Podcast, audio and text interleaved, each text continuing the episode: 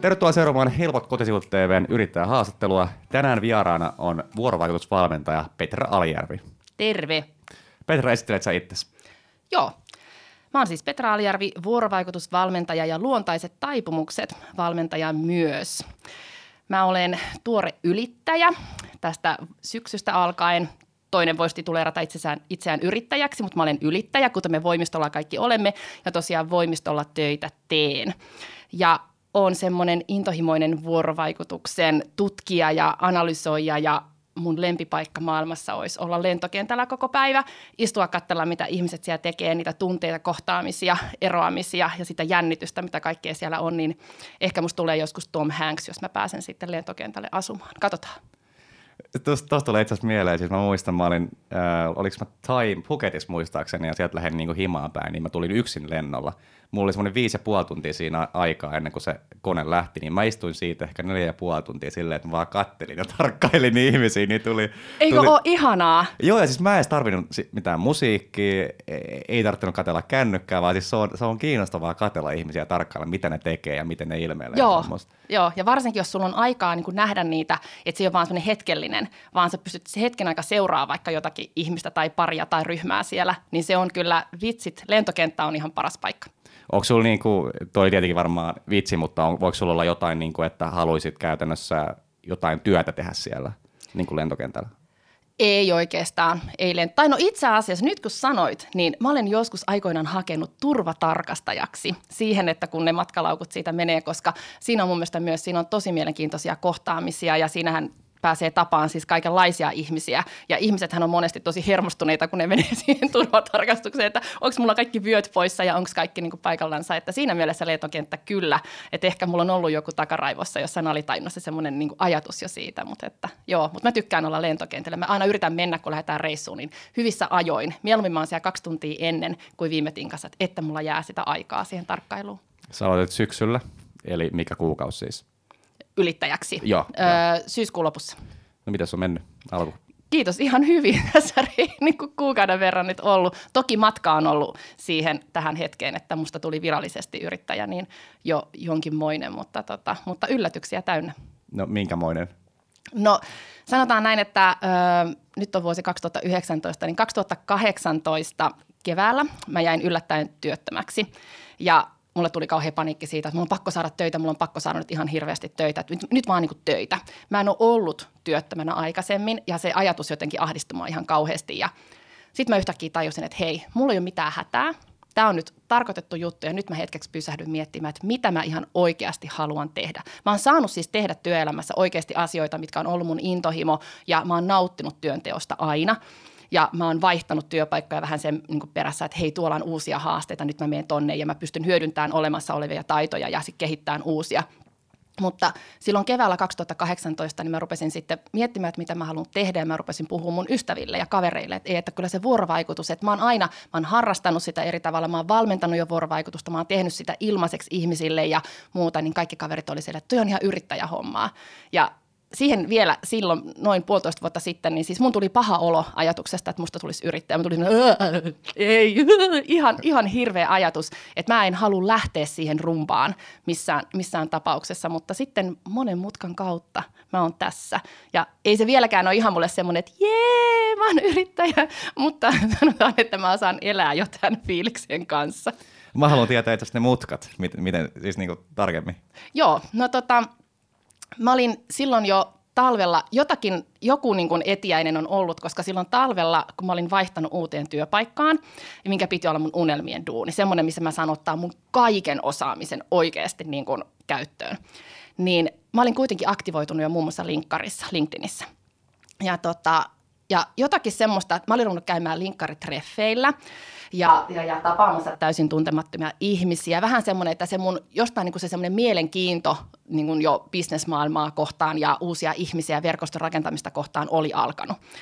Ja tota, sitten kun mä olin päättänyt, että nyt mä hetken katon, että mitä mä haluan tehdä, niin sitten mä aika aktiivinen olin linkkarissa ja mä osallistuin yhteen keskusteluun nykyinen kollegaani voimiston yksi omistajista, Olli Vainio, oli jotain siellä kommentoinut ja nimenomaan vuorovaikutuksesta. Ja mä laitoin Ollille viestin, että hei, että olisi kiva tavata, että me selvästi jaetaan yhteisiä ajatuksia ja niin kuin maaperää, että meillä varmaan riittäisi juteltavaa. Ja sitten me nähtiin Ollin kanssa ja jotenkin heti niin kuin tuli semmoinen, että me nähtiin heti jo molemmat niin kuin omin silmin se, että hei me tullaan tekemään yhteistyötä.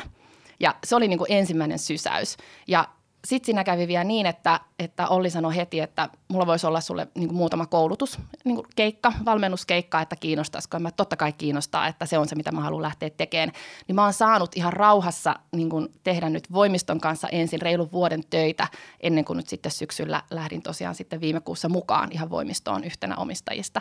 Että se on ollut niin kuin matkana semmoinen, että mä oon saanut tukea, mä oon saanut rauhassa pohtia asioita, mutta myöskin on käynyt – paljon semmoisia keskusteluja ihmisten kanssa, että mä oon saanut tosi paljon neuvoja, vinkkejä sitä, että ala ainakaan tee näin tai noin sun kannattaa tehdä niin, tyyppisiä. niin, että niin. on saanut rauhassa rakentaa tätä matkaa joka tapauksessa tähän hetkeen.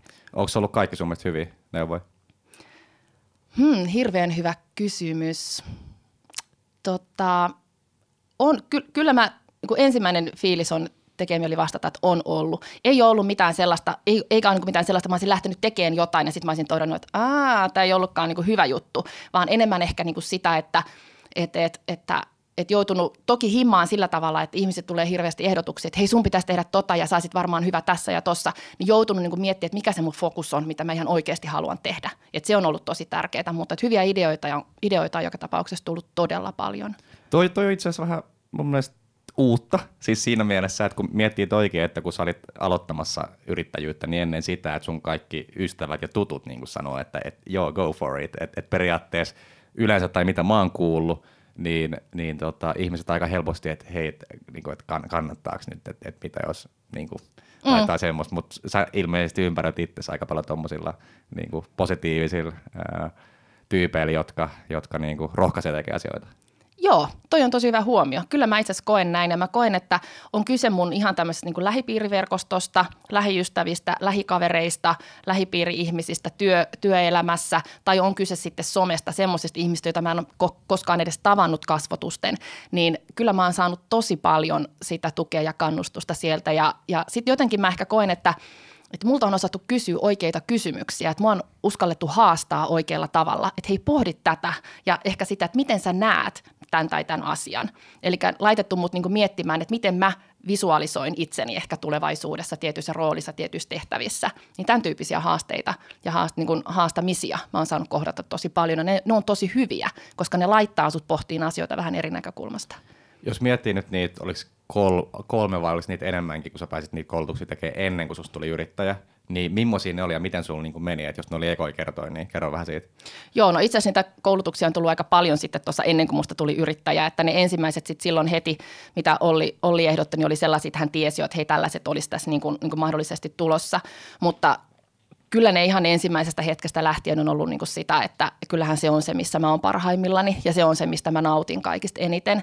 Että jotenkin se ajatus siitä, että mä saan tehdä semmoista, että joku ihminen oivaltaa jotain sitä kautta, mitä mä oon kokenut, mitä mä tiedän, mä saan jakaa sitä tietoa ja sitä omaa osaamista, niin sitä kautta joku oivaltaa jotain. Niin sitten kun ollaan vuorovaikutuksen kanssa tekemisissä, niin ne oivallukset on tosi henkilökohtaisia. Ne on tosi sellaisia, että moni sanoo sitten jonkun valmennuksen jälkeen, että, että että mulle, nyt, nyt mä tajusin, mitä yhdessä tilanteessa tapahtui, tai yhtäkkiä mä tajusin, että mitä mun täytyy tehdäkin toisin, vaikka työelämässä joku niin kuin vuorovaikutustilanne tai muuta. Että ne, jotenkin se on niin kuin se, mikä, mikä on mun intohimo kaikista eniten, että mä pääsen oivalluttamaan ihmisiä. Ja kyllä ne kaikki valmennukset niin on haastanut sillä tavalla, että pitää löytää se fokus ja se näkökulma, mistä puhuu. Et se, on ollut, niin kuin, se on ollut tosi mielenkiintoista, mutta se, että mulla on koko ajan taas sitten kuitenkin ihmisiä, joiden kanssa mä teen sitä, että Ollin kanssa tehdään paljon yhdessä, katsotaan valmennusmateriaaleja ja sparrataan toinen toisiamme. Ja sitten meillä on vielä Joona kolmantena, joka tekee enemmän sitten graafista suunnittelua, mutta myös voimistossa, voimistossa yhtenä tota, niin, niin osakkaana ja perustajajäsenenä, niin meillä on aika hyvä tiimi tehdä yhdessä mm. tätä hommaa, vaikka me ollaan kaikki tosi erilaisia.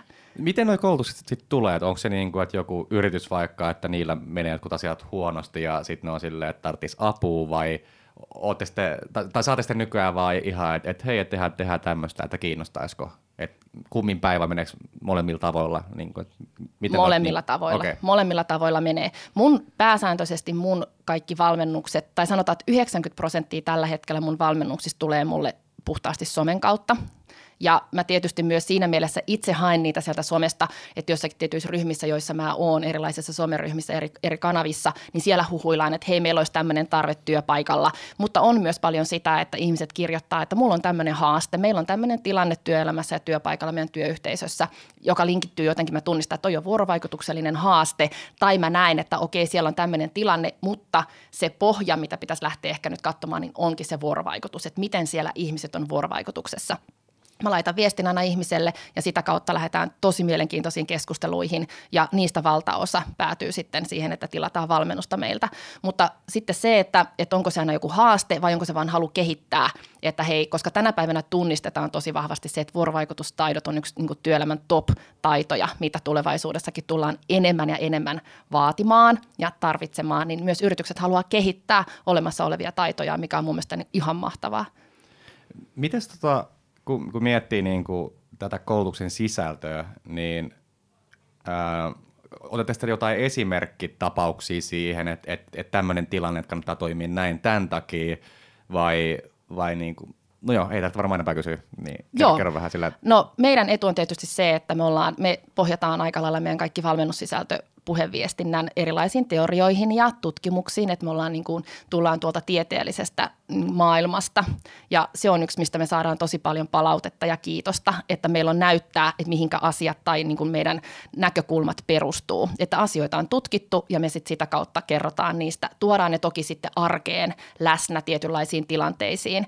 Ja meidän valmennukset on aina tosi vuorovaikutteisia, eli se ei ole vain just sitä, että mennään paikalle, kaadetaan X määrä tietoa sinne kuulijoille ja sitten poistutaan paikalta, vaan nimenomaan niin, että, että halutaan haastaa myös sitä, sitä kuulijakuntaa, niitä osallistujia sieltä ja luoda semmoinen ilmapiiri niihin valmennuksiin, että siellä uskalletaan nostaa myös niitä haasteellisiakin asioita ja omia kokemuksia esiin. Mutta kyllä se on niinku sitä tutkittua tietoa ja, ja, ja sitä taustaa vasten me peilataan kaikki meidän valmennussisältö. Ja us, uskaltaisi kaikki sieltä? Onko siellä vaikka niinku esimiehet ja normityöntekijät niinku, niinku sekaisin, että periaatteessa että joku voi nostaa konkreettisen tilanteen, että toi teki tälleen, kuin niinku se, Siis kuin, niin kuin miltä asia mennään niin tuommoisiin? Se vaihtelee. Pääsääntöisesti yritykset tilaa silleen valitettavasti ihan suoraan sanottuna, että on esimiehet erikseen ja sitten on esimerkiksi henkilöstöä, niin muuta henkilöstöä erikseen, koska kaikista hedelmällisintähän se olisi silloin, kun ollaan yhdessä sehän on niin kuin se paras, mutta siinä voi tulla ehkä sitten just se haaste, että uskalletaanko siellä sitten oikeasti sanoa niitä asioita. Mutta me ollaan myöskin lähetty siitä, että mäkin, jos mulla on mahdollisuus olla valmennettaviin etukäteen yhteydessä, niin mä aina sanon, että mulle voi laittaa jo viestiä, niin sitten voidaan niin kuin, nimettömänä myöskin käsitellä asioita. Me käytetään myös ennakkokyselyjä jonkin verran, sitten nostetaan sieltä asioita. Ja sitten on varsinkin helppo nostaa, kun on ennakkokysely, että hei, täällä useampi nosti tällaisen haasteen esiin, niin sitten sitä asiaa on helppo käsitellä, koska tavoite on kuitenkin aina se, että lähdettäisiin vastaamaan siihen asiakkaan tarpeeseen, mikä siellä on monesti asiakas tilaa sille, että me halutaan vaan vuorovaikutusvalmennusta, niin on sille, että no mistä näkökulmasta te nyt niin kuin sitä tarvitsisitte, niin sitten lähdetään kaivaan sitä, niin sieltäkin monesti nousee jo niitä haasteita, mihin tarvitaan apua. Mites, mites tämmöinen tilanne, että et huomaa ihan selkeästi vaikka noiden koulutuksien aikana, että siellä firmassa on vaikka yksi tosi vaikka niinku myrkyllinen tyyppi, niin, niin kuin mietin sitä, että millä tavalla periaatteessa sit, siitä viestittää sille vaikka johdolle, joka sen on tilannut. Koska mä tiedän esimerkiksi, niin kuin on kuullut juttuja, että on irtisanoutunut niin oikeasti jonkun yhden tai kahden henkilön takia, sitten vaikka myöhemmin käynyt silleen, että on mennyt takaisin sinne, koska ne sai foodut sitten niin myöhemmin. Joo. Mutta siitä ei sitten silleen oltu sanottu mitään, että käytännössä se niin kuin tapahtuu viiveellä. Joo.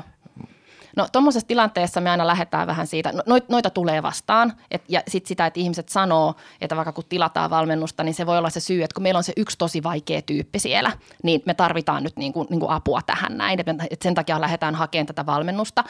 Ja me voidaan, ja silloin okei, okay, fine, tilataan valmennusta, me mennään pitään se valmennus, lähdetään katsomaan asiakkaan kanssa, että mikä se fokus on, että mistä näkökulmasta me puhutaan.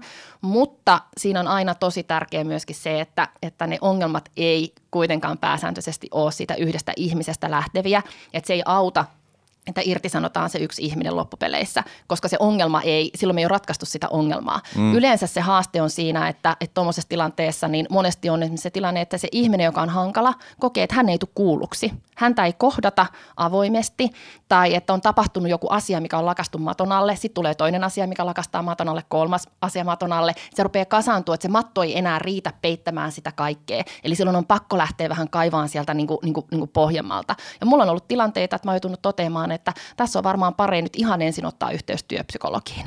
Että tässä okay. on semmoisia taustoja, että, että, että, että mä en ole psykologi ja mä vedän tosi tarkan rajan siihen, että kun mä tunnistan sen, että nyt ollaan sellaisella maaperällä, mikä ei ole mun asiantuntijuutta, niin mä en myöskään lähde sitä niin kuin liikaa kaivamaan. Mutta mä mielellään sitten annan sen vinkin, että hei, olisiko tämä nyt ensimmäinen kohta. Sitten lähdetään katsoa, että mikä on se näkökulma, millä mä voin auttaa valmentajana ja vuorovaikutuksen näkökulmasta. Mutta aina pitää katsoa sitä isoa kuvaa. Me helposti lähdetään katsoa sitten semmoista tosi pientä mm, sieltä, kyllä, koska kyllä. se tuntuu helpommalta ratkaisulta. Niin kyllähän yleensä sille, jos joku on hankala, niin siellä, siellä on joku, joku taustalla, että minkä takia Kyllä. se on. Ja mm. jos sen osaa kräkkää, niin pystyy ehkä fiksaa koko ongelman. Kyllä. Kyllä. Ja monesti siinä on taustalla esimerkiksi se, että me ei oikeasti tunneta sitä ihmistä. Meillä on joku oletus siitä. Me ollaan jostakin syystä rakennettu mielessämme oletus siitä, minkälainen se ihminen on. Ja sitten me kohdellaan häntä sellaisena. Ja siis mulla on yksi hyvä esimerkki. Mä olin mennyt uuteen työpaikkaan ja sitten mä olin menossa tapaamassa ensimmäistä kertaa niin kuin, niin kuin sitä pääjohtajaa, niin kuin sitä isoa, isoa johtajaa. Ja mulle, mulle oltiin sanottu, että se on, se on todella vaikea, että se on niin hankala tyyppi, että siis sen on ihan niin kuin, että sen ei tule kukaan toimeen, että se on ihan kauhea. Ja mä olin tietty ihan silleen, että voi ei, että sehän on ihan kauhea. Ja mua jännitti ihan hirveästi, kun mä menin häntä tapaamaan. Ja mä olin ihan silleen, että no niin, nyt mä menen tapaan sitä ihan kauheita ihmistä. Hän oli mitä ihanin tyyppi. Siis mitä ihanin tyyppi. Meillä synkkas hirveän hyvin. Ja mä olin niin silleen, että mistä tämä tuli. Mutta mä olin asettanut itselleni jo ajatuksen siitä, että tämä tyyppi on ihan kauhea. Ja sitten kun niin joutui pysähtyyn siihen niin hakeen sille, että no missä se on se kauheus. Nyt mä haluan nähdä sen kauheuden, että tämän piti olla kauhea. Ja meillä olikin kauhean hyvä ja avoin keskustelu. Niin sekin, että miten me päästään niistä oletuksista irti. M- mulla itse asiassa, mä oon huomannut itsessäni, että mä pääsen. Siis mä meinaan siitä, että jos mä kuulen joltain jonkun niin jutun, niin mä haluan itse nähdä. Ja sitten sit mä muodostan sen mielipiteen. Joo. Mä muistan, tämä nyt ei sinänsä välttämättä ole hyvä esimerkki, mutta mä pääsin uuteen työpaikkaan. Mä kuulin aika alussa, niin kuin, siis varmaan viisi tyyppiä sanoi, että, että olet niin toivon, että ei sit saa niin kuin, aikaa, että, että niin tämmöistä. Ja sitten mm. huomasin, kun mä olin siinä kuukausi pari ollut, niin kyllä mä, kyllä mä aika monet tunnit sen kanssa niin juttelin.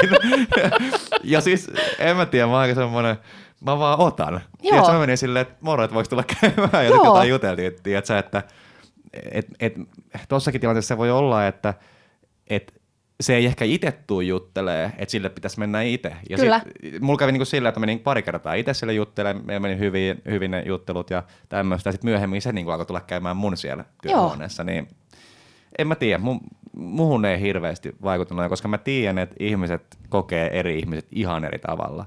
Se on ja, juuri näin. Ja mulla on ehkä itsellä sellainen tietynlainen, mun niinku olettamus on, että, että kaikki on, niinku, tai mä, mä, niinku, mä tykkään heti ihmisistä. Mm. Sitten sen tykkäämisen voi lopettaa. Joo. Niin, että mulla menee vähän niin toistepäin. sama, sama luottamuksessa. Mä Joo. luotan siihen ihmiseen, mutta se voi niin menettää sen. Kyllä, et, Joo. Et mun ei tarvitse edes tuntea sitä tyyppiä, niin mulla on joku semmoinen – Joo. Eli optimistinen fiilis siitä Kyllä. Mutta toi on yksi sitä, toi on sitä näkökulmaa, mitä me muun muassa valmennetaan, että oltaisiin valmiita tuohon noin, että ei lähetä, niin kun, että kun, sit kun me luodaan ne oletukset, niin niistä tulee meille totuuksia. Koska, koska jos, meille, jos meillä ei ole parempaa faktaa, niin me käänne, me tavallaan täytetään se tietty määrä, mitä tietoa me tarvitaan siitä ihmisestä jollakin tasolla. Ja sitten me monesti lähdetään täyttämään se niillä oletuksilla, muiden kommenteilla, muiden kokemuksilla, mitkä ei ole totta – niin mm. sen takia just toi, niin kun, että, että uskallettaisiin mennä avoimesti. Ja varsinkin, jos tulee semmoinen tilanne, että joku sanoo sulle, että toi on tosi hankala tyyppi, niin siinä olisi enemmän sille, haa, niin. okei, okay. tämähän sama, kuulostaa sama. hyvälle.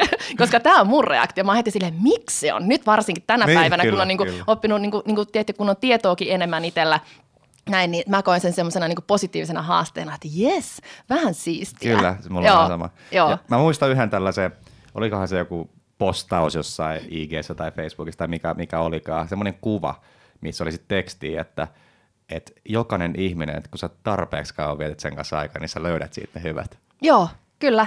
Ootko nähnyt mitään tuommoista? On, on, on. Mitä herättää? Joo. No, se on just näin. Se on just näin, mutta se vaatii sitä vuorovaikutusta. Se vaatii nimenomaan, niin kuin säkin sanoit, että, että sitä yhtäkkiä totesikin, että no kyllä mä sen toimarin kanssa aikaa vietin. Mm. Ja sitten hän tulikin sun luokse. Ne, Eli siinä syntyy se tietty side ja ne, ja, se, ja, se, ja ne siteet ei synny tyhjästä. Ne ei synny itsestään, vaan se vaatii molemman niin kuin osapuolen panostusta siihen kyllä. ja sitä halua. Niin kyllä mä voin kuvitella, että jos mä kohtaan uuden ihmisen ja hän on heti vähän silleen, niin kuin, että äh, vähän se niin kuin niuho, niin sitten on vähän silleen, että no haluanko mäkään panostaa tähän näin. Että et okei, nykyään se ajatus on itsellä se, että mä haluan panostaa, että mä haluan tietää, miksi toi toisen reaktio on toi – jos en mä tiedosta sitä asiaa, vaan mä vaan otan sen toisen tunteen sellaisena, että Aa, toi ei nyt oikein niin nappaa, että toi ei ole niin tässä mukana, niin sehän mä helposti itsekin vetäydyn siitä tilanteesta. Ja silloin sitä vuorovaikutusta ei pääse syntymään, me ei anneta sille aikaa. Niin se on yksi semmoinen, että se syntyy vaan siinä vuorovaikutuksessa, se kiinnostus mm. ja sitä kautta löytyy ne, ne hyvät asiat. Ja toinen on se, että sieltä löytyy, kun me opitaan tunnistamaan se erilaisuus ja nähdään se vahvuutena, koska yleensä me pelätään erilaisuutta. Me pelätään, että me ei ymmärretä toista ihmistä, jos on kauhean erilainen, niin sekin on monesti siellä taustalla. Ja sitten kun miettii tätä vuorovaikutusta nimenomaan, niin esimerkiksi tilanteessa, kun tapaa uuden ihmisen, niin mä ainakin itse pyrin siihen, että, että jos mä vaikka istun ja se mm-hmm. niin tulee silleen seisten, niin mä haluan näyttää sen – mä haluan aina siis nousta. Joo. Sen takia, jos mä haluan näyttää sen, että, että sun takia mä haluan nousta. Tai joo, siis sillä, kyllä, että se joo. luo semmoisen tietynlaisen hyvän joo. pohjan siihen. Ja sitten toinen, toinen vähän samantyyppinen esimerkki, niin muistan, mä olin yksissä juhlissa, niin sitten siellä oli tämmöinen pariskunta, joka istuu aika pitkään siinä niin kuin yksin. Niin mä yritän vähän niin kuin tuommoisissa tilanteissa, vaikka me itse saadaan olla semmoista, missä on vaikka kymmenen tyyppiä on meininkiä ja paljon juttelua, niin mä yritän vähän niin kuin sellaista tietynlaista huomioon antaa niillekin, että siis mä menin vaan siihen, että morat ketä te olette. Ja, Joo, siis silleen, ja sitten tuli tunnin hyvät keskustelut. Että, Joo. Et, et oikein, että niin kuin, mä oon ehkä semmoinen tietynlainen, oikein, oikein siis tarkkailin paljon, mutta mm. mulla on tommosia, mä oon vähän niin kuin semmoinen vuorovaikutuspoliitikko ehkä. Vuorovaikutusdiplomaatti. joo, joo, joo, joo, nimenomaan. Joo, joo. Se, semmoinen, että mä, mä näen paljon tuommoisia mahdollisuuksia ja, ja, ja mä otan. Joo. Tietenkin silleen siis hyvän tahtoisesti, mutta Nimenomaan. kyllä mä sama, samalla tiedostan, että, että oli tämä niin sinänsä peliliike. Joo, sellainen. ja toi on oikeasti, mä tunnistan itsessäni ihan samaa, ja mä tunnistan sen ihan tuolla siis, kun mä oon liikenteessä, mä seison jossain metrolaiturilla tai jossakin, niin mähän rakastan ottaa katsekontaktia ihmisiin ja hymyillä, koska meillä on peilisolut, niin, niin mun hymy saattaa aiheuttaa sen, että se toinenkin rupeaa hymyilemään. Mm. Ja sehän voi olla sen ihmisen ainoa kohtaaminen koko päivänä, kun me ei voida tietää, kun me ei tunneta niin vieraita ihmisiä, niin me ei voida tietää. Ja tämä on mulla kanssa, että mä yritän olla myös semmoinen niin hyvän mielen lähettiläs diplomaatti tuolla, kun mä oon kaduilla, että et, et, niin näyttää sen, että hei, että mä huomaan sut. Ja, se on ihan, ja sä oot ihan ok just siinä, ja me ollaan yhdessä tässä tilanteessa. Ne voi olla tosi nopeita kohtaamisia, tosi nopeasti ohimeneviä, mutta niillä voi olla valtava vaikutus. Ja se vaikutus on jotain semmoista, mitä me ei saada koskaan tietää. Mites toi siis katsekontaktihomma? Mä oon siis huomannut, huomannut sussa ja no meidän koko perhe on itse asiassa, meitä on siis seitsemän, viisi lasta – aika usein kuulee, että kaikki katsotte silmiin niin kuin ihan sulle häiritsevän niin. paljon. niin oon huomannut nyt sussa, säkin katsot tosi paljon siis Joo. tässä niin kuin haastelussa, että koko ajan sulle katsekontakti, niin, niin kerro, kerro vähän siitä. Joo, no itse asiassa toi on mielenkiintoinen mun katsekontaktin määrä on lisääntynyt sitä myöden, että mä oon opetellut kuuntelemaan. Mulle kuunteleminen, oikeasti aito kuunteleminen on ollut tosi vaikeaa. Mä oon kova puhun päälle ja mä oon kova, mä menen jo edellä. Kun toinen puhuu, niin mä oon niin kuin mietin kymmenen vastausta valmiiksi, koska mulla on vielä parempi kokemus, mulla on vielä parempi esimerkki. Nyt mä haluan tohon reagoida. Ja nyt mä oon pari vuotta, no itse asiassa pari, noin kaksi ja puoli vuotta – opetellut oikeasti kuuntelemaan ja kuuntelemisen jalotaito on yksi semmoinen, mistä mä voisin, mä voisin puhua siitä viikon. Se on musta vaan niin tärkeää. Mutta se tulee siitä, että sen katsekontaktin kautta mä pystyn niin kuin pysäyttämään itteni tähän tilanteeseen. Mä pystyn kuuntelemaan sua paljon paremmin, mä pystyn keskittymään siihen paljon paremmin, kun mä pidän katseeni sinussa. Ja se ei tunnu enää epämukavalle. Se on tuntunut musta aikaisemmin epämukavalle, ja nyt se ei enää tunnu, koska siitä on tullut mulle tapa siihen, että, että se on ainoa, millä mä pysyn tässä tilanteessa. Jos, jos, mun, jos mä lähden harhailen kauheasti katseella, niin silloin mä lähden hakemaan niitä omia ajatuksia, ja sitäkin välillä tarvitaan. Et mm. Kyllähän kun me mietitään, niin me katsotaan jonnekin päin ja haetaan, niin kuin, kaivetaan niitä meidän muistin syövereitä tuolta. Mutta se, että se aito katsekontakti on yksi tärkeimpiä tekijöitä siihen, kuinka ihminen kokee, että se toinen on läsnä sua varten. Jos miettii näitä haastatteluja, niin niin mä tiedän joitain, sulla on samantyyppisiä ihmisiä kuin minä, jotka tekee omaa showta, mutta ne keskeyttää tosi paljon.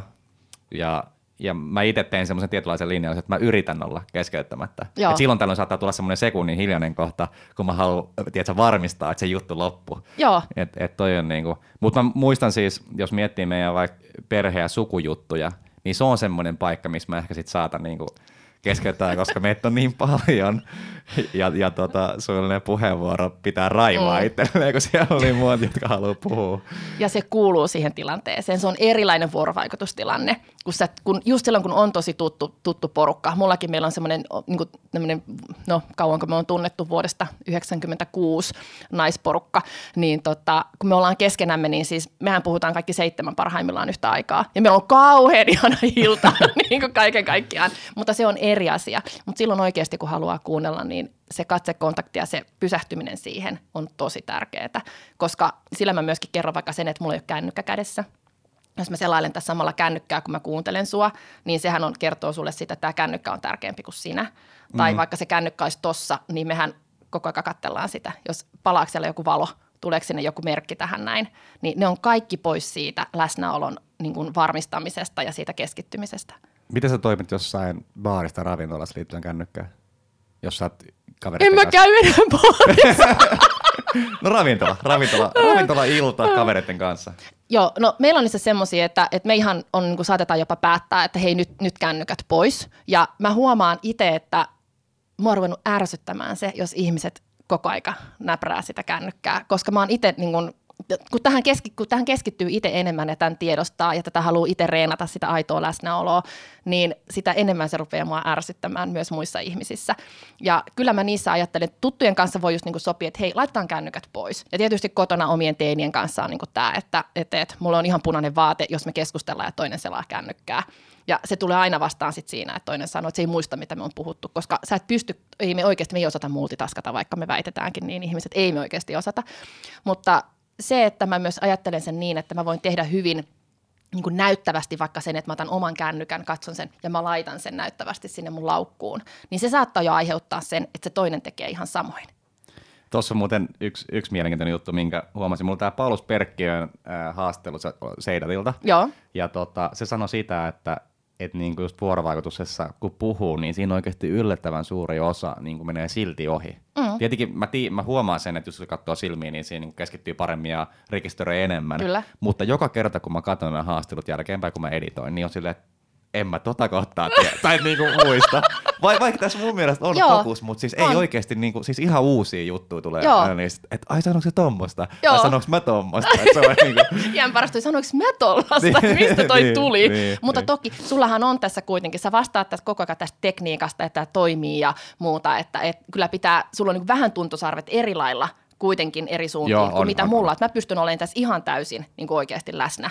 Että mun, mun ei tarvi miettiä. Sitten mä luotan siihen, että jos kamera kaatuu tai jotakin, niin sä hoidat silloin sen niin, niin homman. Niin, että sun niin, täytyy olla valmis niin, niin, toimia. Ja mun pitää esimerkiksi, mä tässä tällä hetkellä kun lähettelee tuota puolta tuntia, niin mm. pitää katsella kameroita, että niin, kyllä. laittaa uudestaan, niin se, joo. se on esimerkiksi yksi. Kyllä, joo. Niin se saattaa aiheuttaa sen, että sulla tulee vähän se, että sä oot just silloin kattonut jonnekin tai tehnyt just jotakin. Ja se on ihan normaalia, niin, niin se vaan on. Mutta se, että pääsääntöisesti panostaa siihen, että on läsnä, niin silloin on jo tosi pitkällä.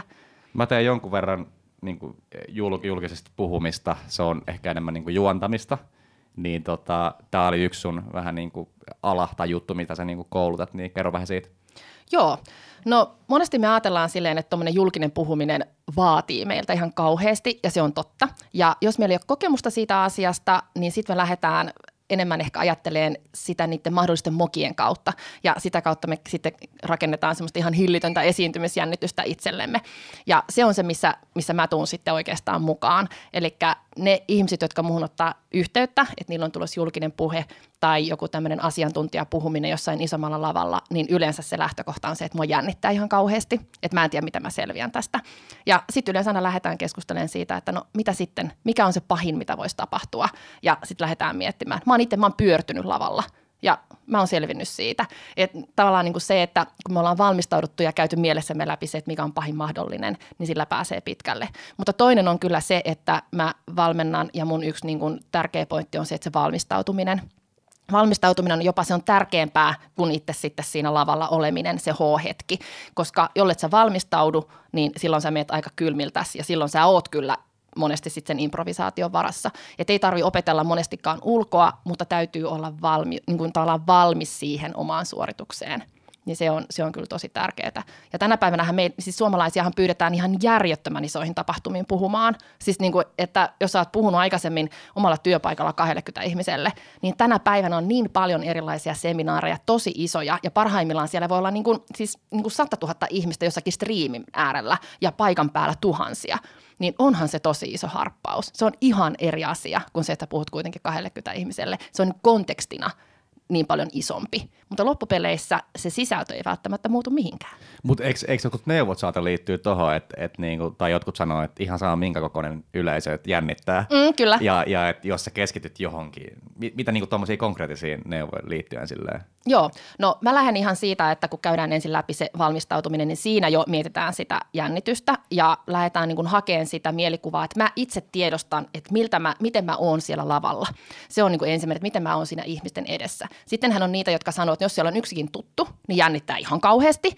Ja sitten on semmoisia, jotka sanoo, että jos, jos on niin yksikin vieras, niin jännittää. Eli lähdetään niin hakemaan sitä, että mikä on se juttu, mikä sua jännittää ja sitten lähdetään hakemaan, että no miksi se tuntuu siltä. Monestihan siellä tulee joku kokemus, joku, joku aikaisempi kokemus, siellä taustalla, että no mä oon joskus saanut negatiivista palautetta tai, tai mä oon tulkinut jonkun asian negatiivisena palautteen. Me suomalaisethan ollaan sellaisia, kun me saadaan palautetta, niin me ollaan sille, ei se nyt ollut mitään, en mä, en mä osaa mitään, mä oon vaan tämmöinen, tämmöinen en mä ole mitään.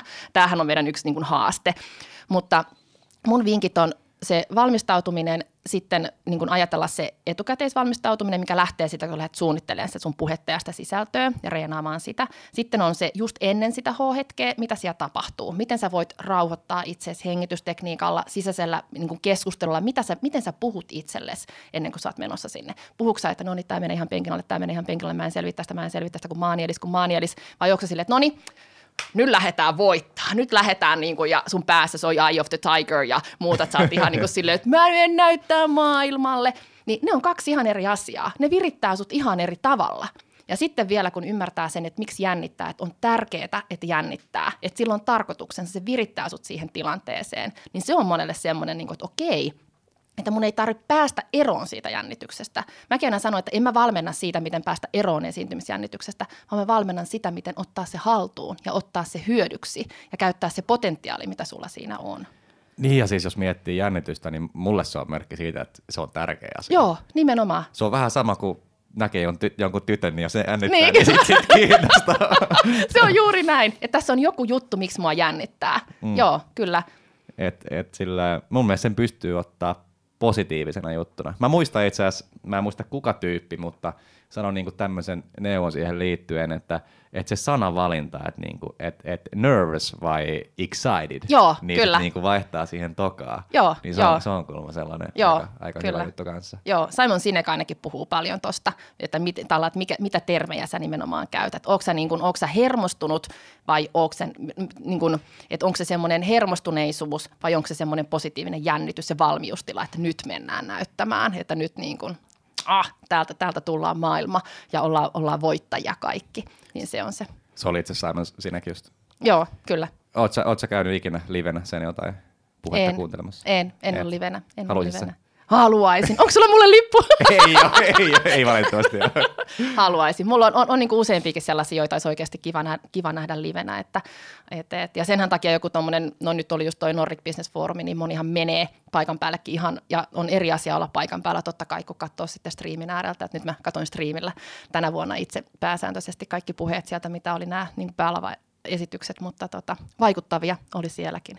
Ja siinä oikeastaan niin kuin vielä kun sä sanoit tuosta, että mikä on se juttu ehkä siinä, siinä esiintymisessä, julkisessa puhumisessa, niin on se, että, että muistaa sen, että se on vuorovaikutustilanne sen yleisön kanssa. Että se ei olekaan semmoinen niin aina semmoinen puhdas esiintyminen, vaan ota se yleisö mukaan niin silloin siitä tulee ihan, ihan eri tasosta. Sä sitoutat sen yleisön ja se on paljon rennompi se ilmapiiri, kun sä pystyt ottaa sitä yleisöä mukaan. Ja tätä oli ilo katsoa muun muassa tuota Nordic Business Forumin noissa esityksissä. Miten toi vuorovaikutushomma, jos miettii niin vaikka pitchausta? Että mulla oli, mulla oli yksi, yksi vieras, tämä Vesa Robertson, joka itse asiassa klipinkin tein, tein siitä, kun se kertoi niin pitsaamisesta, että se se oli oppinut tämmöisen systeemin, että kun se menee pizzaamaan, niin aloittaa, aloittaa niin kuin sen puheen sillä, että niin kuin aloittaa helvetillä, se käytti tätä sanaa. Joo. Eli käytännössä aloittaa semmoisella negatiivisella niin kuin tilanteella, Joo. ja sitten se kääntää sen silleen, että sitten se kertoo niin kuin niiden ratkaisu, ja sitten tulee tämä positiivinen Joo. tilanne. Eli käytännössä vähän niin kuin pelaa ehkä yleisön tunteilla, että kun, kun mä ainakin itse just uskon siihen, että kun tunteet saa messiin, niin sitten on, niin kuin, sit on niin kuin paljon no helpompaa ehkä se homma. Joo, ja kun ne tunteet on kuitenkin läsnä koko aika. Ja silloin kun ihminen tulee kuunteleen, on se sitten mi- mikä tahansa puhe, niin ihminenhän tulee sinne, silloin joku motiivi, miksi se tulee sinne.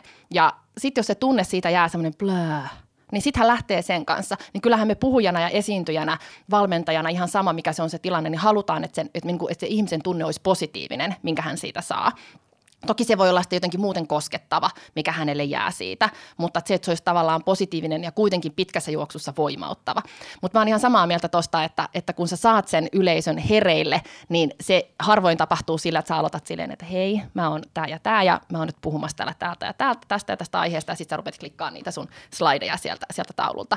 Vaan mä myös niin valmennan ja ohjeistan siihen, että kun puhutaan vaikuttavan, vaikuttavasta puhumisesta, niin ensin kiinnitetään sen yleisön huomio jollain tavalla. Mä monesti esitän jonkun kysymyksen tai sitten just mä kerron tarinan, jossa on tunteet mukana, mm. niin sitä kautta pääsee aika usein, aika usein tota, kiinni siihen, että minkä jutun äärellä ollaan. Eikö, eikö tarinaa yllättävän kova? Se on tosi kova. Et Se on tosi kova. miettii vaikka ihan, ihan niin kuin postauksia somessakin, Mm. niin se voi olla, että siinä on joku ihan, ihan mikä tahansa kuva, mutta, mutta jos, tota, jos teksti on semmoinen, joka saa niin messiin, niin kyllä sitä aika hyvin kerää, kerää sitä näkyvyyttä ja kommentteja. Se on totta, se on totta ja some on niin kuin oma, oma juttunsa just tuossa maailmassa, että jos katsoo, että minkälaiset niin kuin postaukset saa sitä näkyvyyttä, senhän takia nämä kissavideot on niin kuin tämä juttu, koska nehän aiheuttaa meille semmoinen, oo, ihana kissa. Se aiheuttaa meille ihan mielettömän hyvän olon tunteen, mikä tuo meille hyviä, hyviä hormoneja ja siis tuo meille niin kuin motivaatio, tulee semmoinen, että oi, maailma on turvallinen paikka. Niin Se on, niin kuin, se on niin kuin tunteena niin, niin voimakas ja se on niin hyvä, että me halutaan katsoa se video loppuun. Se on, se, on niinku se, se mm. juttu siinä. Ja sen takia mä tykkään itse just niinku semmoisista aidoista videoista, semmoisista niinku hetkessä kuvatuista, koska niissä monesti on se aito tunne läsnä. Niin ja mun mielestä hyvä esimerkki on niin kuin keskustelut. Joo, Et, et ihan valtava ero siinä, että, että tekee vaikka videon ja puhuu kameraan. No, no toki, toki jotkut on siinä hyvin, mutta mm. mun, mielestä se on, mun mielestä se on tosi vaikeaa. Joo. Et mulla on aika sille vaihtelevasti niin kuin se, että miten mä onnistun, jos mä puhun kameralle. Kun mun, mun mielestä tämä niin kuin vuorovaikutus on Niin, niin, kyllä. niin, niin tär, tärkeä tässä. Joo. No mä teen itse YouTube-videoita ja siinä mä niin kun olen kokenut just ihan saman haasteen. Niin, ja on tämmöinen tuore aloittelija siinäkin, siinäkin ehkä enemmänkin niin ylittäjä, että, Joo. ylipäätään niin kuin, niin kuin tekee sitä. Mä viihdyn kameran edessä ja mä tykkään esiintyä, mutta mä on itse ihan hirveä esiintymisjännittäjä. Mutta siinä kameran edessäkin, vaikka mä oon yksin kotona, niin siellä mä hallitsen sen jännityksen kyllä hyvin, että ei, ei, ei ole jännityksestä kyse, mutta mä yritän aina ajatella sen jonkun ihmisen sinne kameran toiselle mm, puolelle, mm. jolle mä jo puhun, ja rakentaa sitä kautta sitä vuorovaikutusta, vaikka ei siinä ole ketään, mutta mun mielikuvassa mä laitan jonkun sinne niin se on paljon luontaisempaa ja helpompaa. Ja mä huomaan, että mä oon esimerkiksi silloin paljon ilmeikkäämpi siinä kameran Joo, edessä. joo, joo tuon mä olen itse, itse asiassa huomannutkin ja itsekin käyttänyt, että, että jos mä esimerkiksi, ähm, mä oon tehnyt jonkun verran semmoisia, sanotaan vaikka työhakemus tai mikä tahansa, jossa lähettää yhdelle ihmiselle ja vaikka laittaa YouTubea piilotettuna, Joo. niin kun mä puhun sille, sanon välisen nimen, niin kuin mä vähän niin kuin kuvittelen, että, että se on siinä tilanteessa, niin sit, sit se menee niin kuin luontevasti. Mm. Mutta mut välillä, välillä se, että jos on jotain, ähm, mä muistan siis, mä tein, yht, mä tein, no, niin kuin, mä tein sellaista podcastia, mikä oli aikaisemmin niin kuin kuvattu, mä irrotin siitä sen äänen, sitten mä halusin tehdä sellaisen aloituksen siihen, että mistä tästä puhutaan, kun mä yhdessä salibändipodcastissa tein silleen, että mä alussa aina kerroin, että mikä, mikä aihe ja mitä tässä tapahtuu, että Joo. niin kuin, ekan 30 sekunnin aikana tietää, että haluaisi kuunnella vai ei. Mm. Ja tota, ei sitten tullut yhtään mitään. Siis niinku, mä kokeilin joku kuusi kertaa peräkkäin. Ja sitten sit mä luovutin sen homman ja sitten mä tein sen vaan niinku, sillä tavalla, että laitoin niinku, videona pelkästään, pelkästään sen osan, en laittanut alkujuttua, mutta mut sitten siihen podcastiin mä osasin niinku, saada sen, että pelkästään siis, niinku, että äänetin, äänetin pelkästään äänen. Joo. Et se on, se on sitten helpompaa, mutta sekin on vaikeaa. Mm, on. Se on oikeasti tosi vaikeaa. Ja se on, sit kun me lähdetään jotenkin semmoiseen me otetaan se moodi jotenkin siitä, niin kuin, että tämä on nimenomaan nyt niin kuin esiintyminen.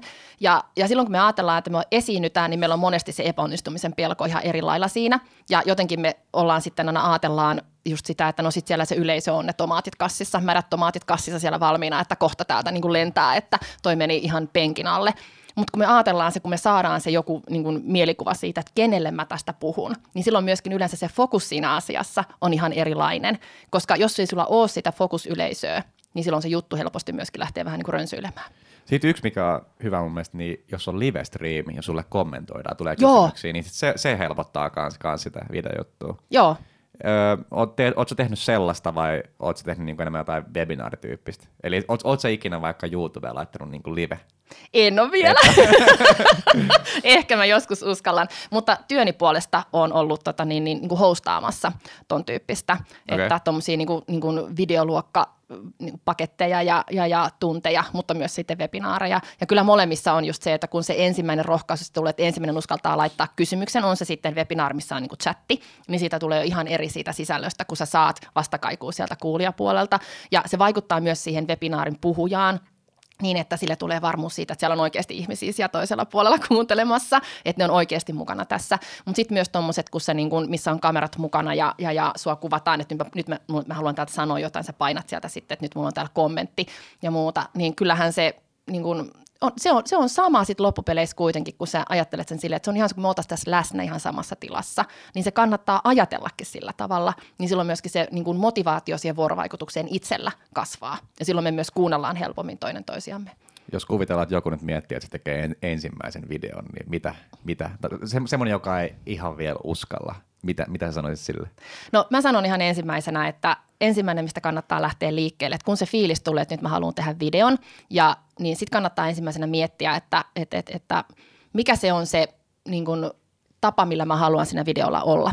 Ja mä annan monesti kotitehtävänä valmennettaville sitä, että nyt rupeat pitämään ihan itsellesi semmoista videopäiväkirjaa. Että ensin totuttelet näkemään itsesi videolla, koska sitä myötä me päästään siihen tasoon, että me ollaan luonnollisia sit, kun me se ensimmäinen oikea video ruvetaan kuvaamaan. Ja se on ihan sitä, että mä sanon, että kun sä vaikka aamulla heräät, sä jo aamukahvi, niin ota tuohon kännykään ja rupeat kuvaan sillä, ihan vaan sillä kännykän niin videosovelluksella, että no niin, täällä mä oon nyt ja aamukahvi on tuossa pöydässä ja niin juttelet sille, tai sitten ihan kuin juttelisit kaverille.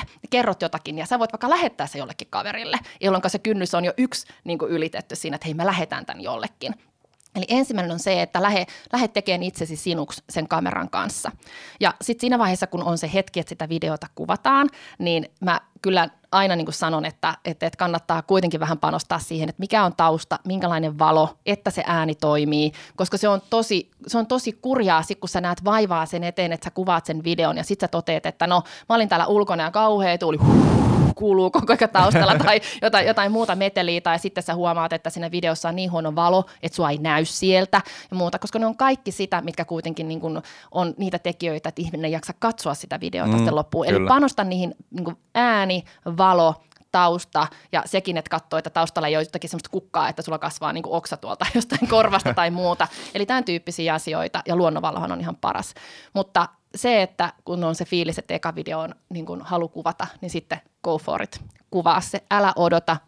Ja hyvä ajatus on se, minkä kuulin tuossa syksyllä yhdessä seminaarissa. Tämä oli itse asiassa Reiman, tämmöinen Reiman työntekijä, nyt mä en muista tämän naishenkilön nimeä, mutta siis hän oli digitalisaation kanssa jotenkin sen kehittämisen kanssa niin tekemisissä, niin hän sanoi, että heillä on semmoinen periaate, että kun pikkasen hävettää, niin on hyvä laittaa ulos. Että mikä tahansa materiaali niin markkinoinnissakin, kun pikkasen hävettää, niin tietää, että nyt nyt me julkaistaan tämä. Ja mä ajattelen ihan saman omissa videoissa, kun pikkasen hävettää, niin sit on hyvä laittaa ulos. Eli älä viilaa liikaa. Mun tota, ensimmäinen video, minkä mä julkaisin, niin mä olin tullut baarista himaan. en edes ollut missään niinku pahoissa, mutta siis, siis, mä tein silleen, että nyt mä teen sen videon ja julkaisin saman tien sillä yöllä. Mutta se oli, siis, se oli ihan hauska silleen, kerran just siihen, että olet tullut nyt baarit. Joo, niin just toi, joo. Ja Tota, siitä sitten lähti, että, että sekin, että uskal, uskalsi laittaa sen ensimmäisen, niin mm. toka oli sitten aika helppoja. Joo, joo. Ja tostahan on siis vain suunta ylöspäin. niin, niin. En mä tiedä, itse asiassa se on ehkä mun yksi parhaimpia.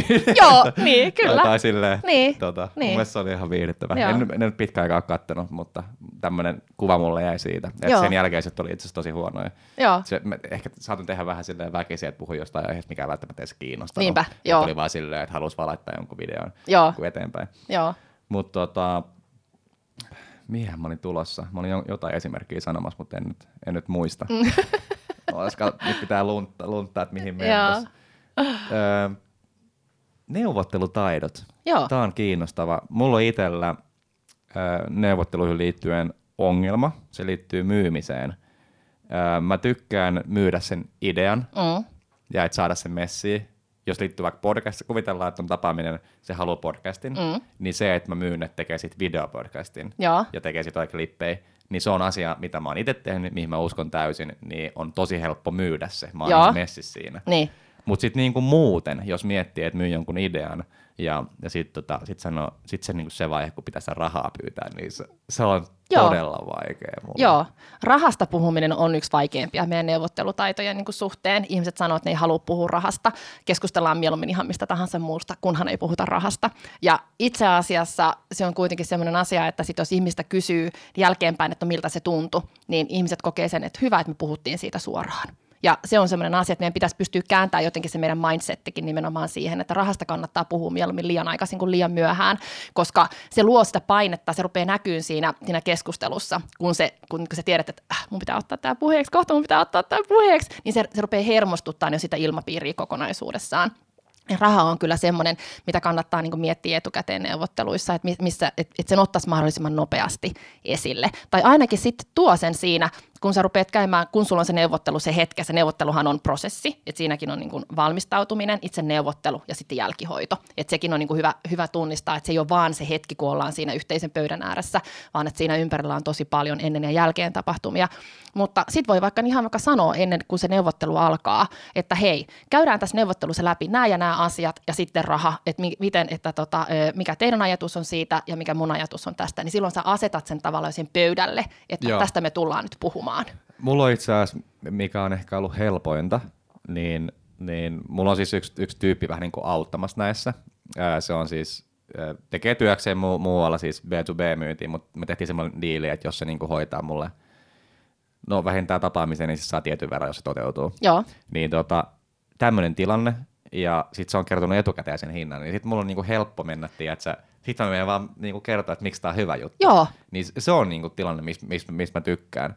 Mutta se, että jos on just nimenomaan se, että pitää itse ottaa se puheeksi. Ja sitten kun mulla on just se, puhuttiin aikaisemmin tai kerroin siitä, että mä jo tykkään siitä tyypistä. Mm. Niin sitten kun, sit, kun siinä tutustuu enemmän, sitten mulla on silleen, että mä haluan tehdä tolle ton. Ihan sama paljon se olisi maksaa. Niin, sen takia, sen takia mä oon tehnyt välillä ilmatteeksi, Joo. välillä tehnyt todella halvalla. Joo. Ja sitten sit se, niinku, mistä tulee ongelma on se, että jos mä otan jonkun pitkäaikaisen jutun, tai mm. että niinku, et mä aloitan nyt jutun, sitten se voi olla, että no, säbä, säbäkausi on hyvä, hyvä mm. esimerkki, kestää 6-7 kuukautta kausi, niin jos mä niinku aloitan jutun, no, mä oon kaksi, mulla on kaksi kertaa käynyt, mä oon Joo. aloittanut ju- jutun tekemisen ennen kuin ollaan sovittu suunnilleen niin kuin mistään. joo, Niin sit, sit, sit mä innostun, teen ihan sikana niitä kaikkia, ja sitten jossain vaiheessa tajuin, niin kuin, että tässä alkaa aika loppua ja rahat loppuu, niin nyt mä oon niin kuin vähän ongelmissa, ja sitten nyt niin kuin pitää alkaa puhua, että miten, miten se rahapuoli, paljon mä nyt saan, saan noista. Ja sitten sit on siinä tilanteessa, että on hyvä meininki, tykkään niistä tyypeistä, ne on tottunut saamaan niitä videoita,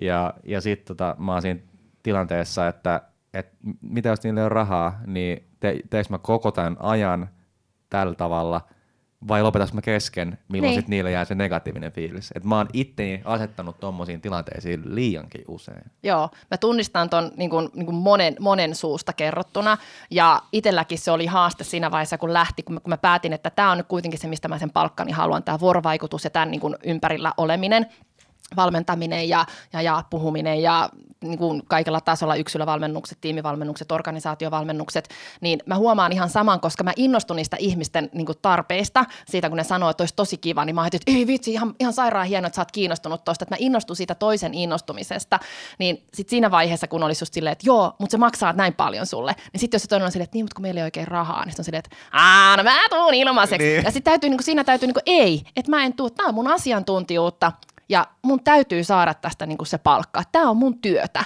Ja mm. se on ollut tosi niin kuin, niin kuin sen asenteen ymmärtäminen ja sen ajatuksen vahvistaminen itselle on ollut. Mutta mä koen kyllä, että kun ne raha-asiat puhutaan suoraan, sitten on niitä, jotka sanoo, että toi maksaa meille liikaa, ja sitten on niitä, jotka sanoo, että toi on just hyvä summa. Eli sieltä löytyy kyllä sitten kuitenkin, mä luotan niin itse siihen, että sieltä löytyy kuitenkin sitten se, niin se, se maksaja myöskin. Mä teen myös itsekin pro bonona, ja sillä mä niin kuin, niin kuin yritän myös sillä ehkä niin kuin tasapainottaa sitä mun omaa ajattelua, että mä teen edelleen myös ilmaisia töitä, mutta mulla on peruste, miksi mä teen tietynlaisia ilmaisia töitä. Ja sitten muut on sitä, että mä haluan kuitenkin niistä sitten sen maksun. Niin, siis sehän on sillähän toimii, että jos periaatteessa saa tarpeeksi muista, mutta mulla on ollut se niinku ongelma, että periaatteessa että et tekee halvalla tai ilmatteeksi sen takia, itse on rahallisesti sitä aika niin. pulassa, niin se ei ole niinku silleen hirveän fiksu. Joo, Et joo. periaatteessa, jos, se on ihan eri tilanne, että kuvitellaan, että mulla olisi vaikka nyt näitä podcast- ja videojuttuja vakituisesti koko aika niin kuin eri firmojen kanssa, jonka kautta sit saa rahaa. Mä voisin ihan helposti sit pro bonona tehdä vaikka noita säbäjuttuja, mm. niin kuin ihan vaikka ilmatteeksi. Periaatteessa kyllähän siitäkin saa niin kuin semmoista hyvää perää. Kyllä, Sitten. mm. Mutta niin kuin, mulla on, mulla on väärin päin toi. Joo. Ja, ja nyt mä oon taas, siis kun puhuin tuosta tilanteesta, niin, Niin. niin mä oon siis tällä hetkellä tuommoisessa tilanteessa, Joo. että nyt niin kuin, äh, on siis kautta mennyt niin kuin puolitoista kuukautta ja mä, en tehnyt, mä oon tehnyt oikeasti varmaan 20 videoa jo. Mm. Ja mä en niin tiedä, saanko, saanko mitään tai paljon saan. Niin. Joo, Ja, ja sitten niinku pitäisi vielä tehdä joku 60 loppukaudella, niin, Niin. niin se on aika, aika kova määrä.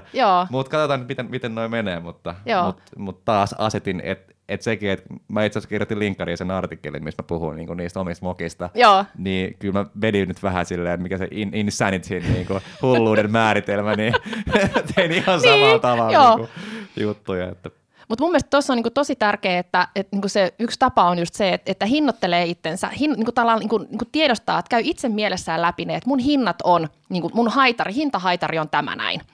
Ja sitten mä lähden liikkeelle aina tällä. Ja mä pidän huolen siitä, että, että vaikka tuommoisessa tilanteessa, niin sitten on niin kuin silleen, että mun yksi video, jo jos se on tämän mittainen, niin se maksaa tämän verran.